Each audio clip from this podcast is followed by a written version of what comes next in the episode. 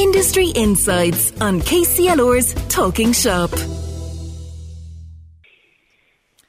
Now, I am delighted to be joined by my next guest, who is called Jill Hughes, wedding planner, planned by a pro on Instagram. And uh, Jill, listen, it's so good to have you on the show this evening on Talking Shop. Thank you so much for joining us. Thank you, Ashling, for having me. Oh, it's brilliant. Jill, tell us a bit about Planned by a Pro. Okay, so it was born in um, last year during COVID, actually. Um, so my normal day job is event management or event planning. And we went from, you know, a five day week to a three day week, like a lot of companies similar to us. And I suppose my brain has a little bit of mental capacity all of a sudden. Yes.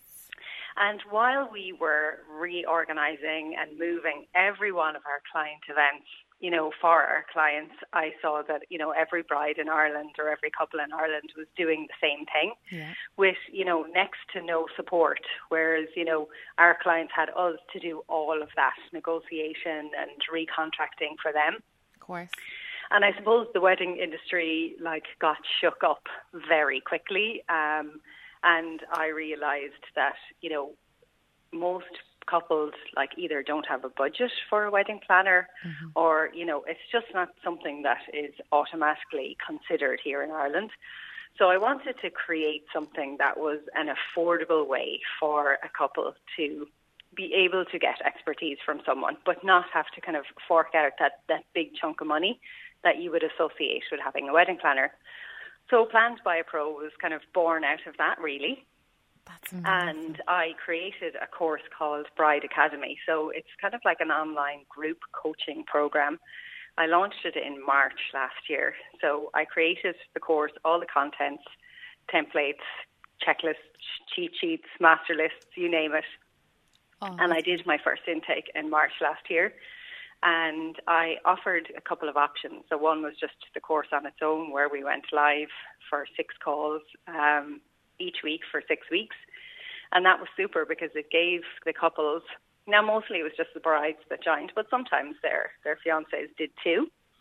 But they had the opportunity to ask me, you know, those niggly contract questions or, you know, any questions that they had that, you know, maybe they're not asking their bridesmaids or their family because they just don't know the answers to those. And I suppose information like that is, is just innate in me and that I've done it for years. Yeah. So it was lovely to be able to share that kind of knowledge with them. And then I had another option, which was um, included as a kind of a VIP upgrade, which was add me on for 10 hours a day for the day of your wedding.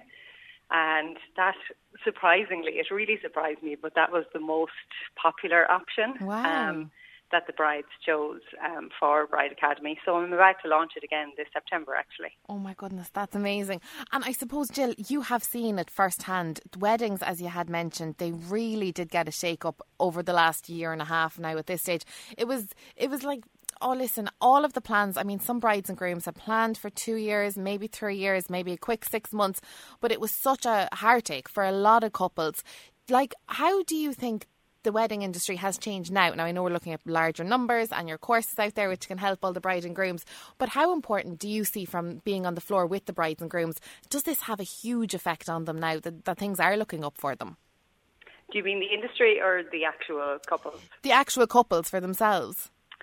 Oh, like I, I think it was great for the industry to get a little bit of a shake up, I suppose. And, you know, all the suppliers have come together and they were all so fantastic supporting everyone. And yeah. I think brides really like were lucky in that most of them didn't have like many cancellation fees. And really those small suppliers that you know were struggling themselves were like probably the most generous whereas big companies that you know have a bit of money you know probably maybe were charging some fees.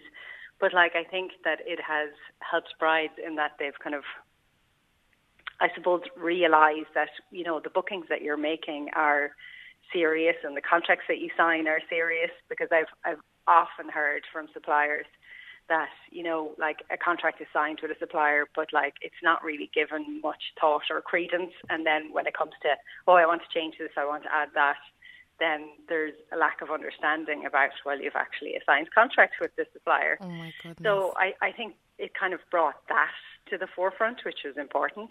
Oh. Um, yeah. Oh, that's brilliant. Going through your Instagram page, Jill, I mean, it's stunning. It's beautiful. and as a bride myself, well, not myself a bride, but as a, uh, like a, what am I? Bride to be, Bride to be, exactly. As a bride to be, I'm glued to it. I'm like, oh my goodness, look at the style, look at this, look at that. You do, like, literally you cover everything. I mean, from the earrings to the meal to the planning to the shoes to the dress to every little detail. How much, honestly, does go into planning a wedding behind the scenes? Oh God, it's a monster. Yeah. Um, like you know, it's the biggest event that you will plan in your adult life if you're not an event planner, obviously. Of course. Um, so it's a lot. I think that you know it's very exciting at the start, and you know you really do get stuck in, and you're just like I suppose not overwhelmed at that point because you're just so excited. Yeah. Um, but then, you know, as you get closer to your wedding, it kind of does become a lot because it all, you know, you've all your suppliers contacting you at the same time, asking you questions, or else you're contacting all your suppliers. Mm. And maybe they're so busy that they're not coming back, you know, as quick as you would like. And that's kind of a source of frustration. So there's a lot. There's a lot of moving parts, and you know whether you have 20 people or 100 people or 200 people, you still go through a lot of the same steps for planning a wedding. So, you know, it's it's still a lot to do. So, I say to my couples that, that do the course with me that you know having your itinerary and your worksheet complete and ready to share with all your suppliers as you get very close to your wedding is really important because that means everyone is kind of like working off the same hymn sheet for the want of a better phrase. And, you know, it kind of like takes a bit of pressure off you for the day then. Oh my goodness, because there is so much in it. Now, talking from bride to be against I'm really interested in this now. I'm like, okay, what do I need to do? Jill, you have to give us some tips now. So, say if we're just engaged, or maybe we have planned a wedding and it hasn't actually gone ahead, or, you know, lots of different things have happened for many reasons, or we're just yeah. maybe planning on getting engaged this year. What's our first step? So we're engaged, we're all excited, we're in our love bubble, we're catching all our friends and family, telling them the good news through Zoom, probably still at this time, phone calls, everything is happening. What should we do then as a couple? Sit back. I mean, do we need to look at hotels straight away? Should we be looking at dresses? Are we picking our bridesmaids? Kind of talk us through the first few steps we should okay. take after getting engaged. I think the most important thing to do is kind of like the two of you lock yourself away, have a glass of wine or not. But, yeah. Um, figure out your guest list, like your very preliminary, you know, A, the people you cannot get married without, B, that kind of like next bigger list that has your wider social group, and then C, like you're bringing the kitchen sink as well. Yes. yes. So I think having those lists and knowing what the number is on each of those. And, you know, let's be honest, most people are in the B list, I would say. Of course. Um, and then once you have that, you need to figure out what kind of money you want to spend on the wedding. As in, you know, even if you pluck a number out of the air, what kind of number do you feel comfortable with? Um, so in Bride Academy, I actually have three budgets that you literally put in your guest number and it gives you three budgets immediately because I have them all pre-populated oh, with kind of normal budget costs. Yeah. And it gives you a low, middle and high ground to start from. But I would say once you have your numbers, um, and also talk to your parents. And if they're going to give you some money, mm-hmm. um, which a lot of parents are very generous and they do, if they're going to give you a little donation, find out at that moment what they expect in return for that donation because it might be that they want a couple of invites you know, for the neighbours or the yeah, friends. Yes, yeah, yeah. It, totally. It could be that they want a table of 10 people, they might want a table of tw- or two tables of 10 people. But if you know right now, so like let's say you have 120 people on your B list, but it doesn't include your parents, 10 or 20 people. Yeah. Then now you're looking for a venue that's for 130 or 140 people, do you know? So you need to know that, I think, off the bat before you kind of start searching because you don't want to fall in love with somewhere that literally will squeeze 120 people in.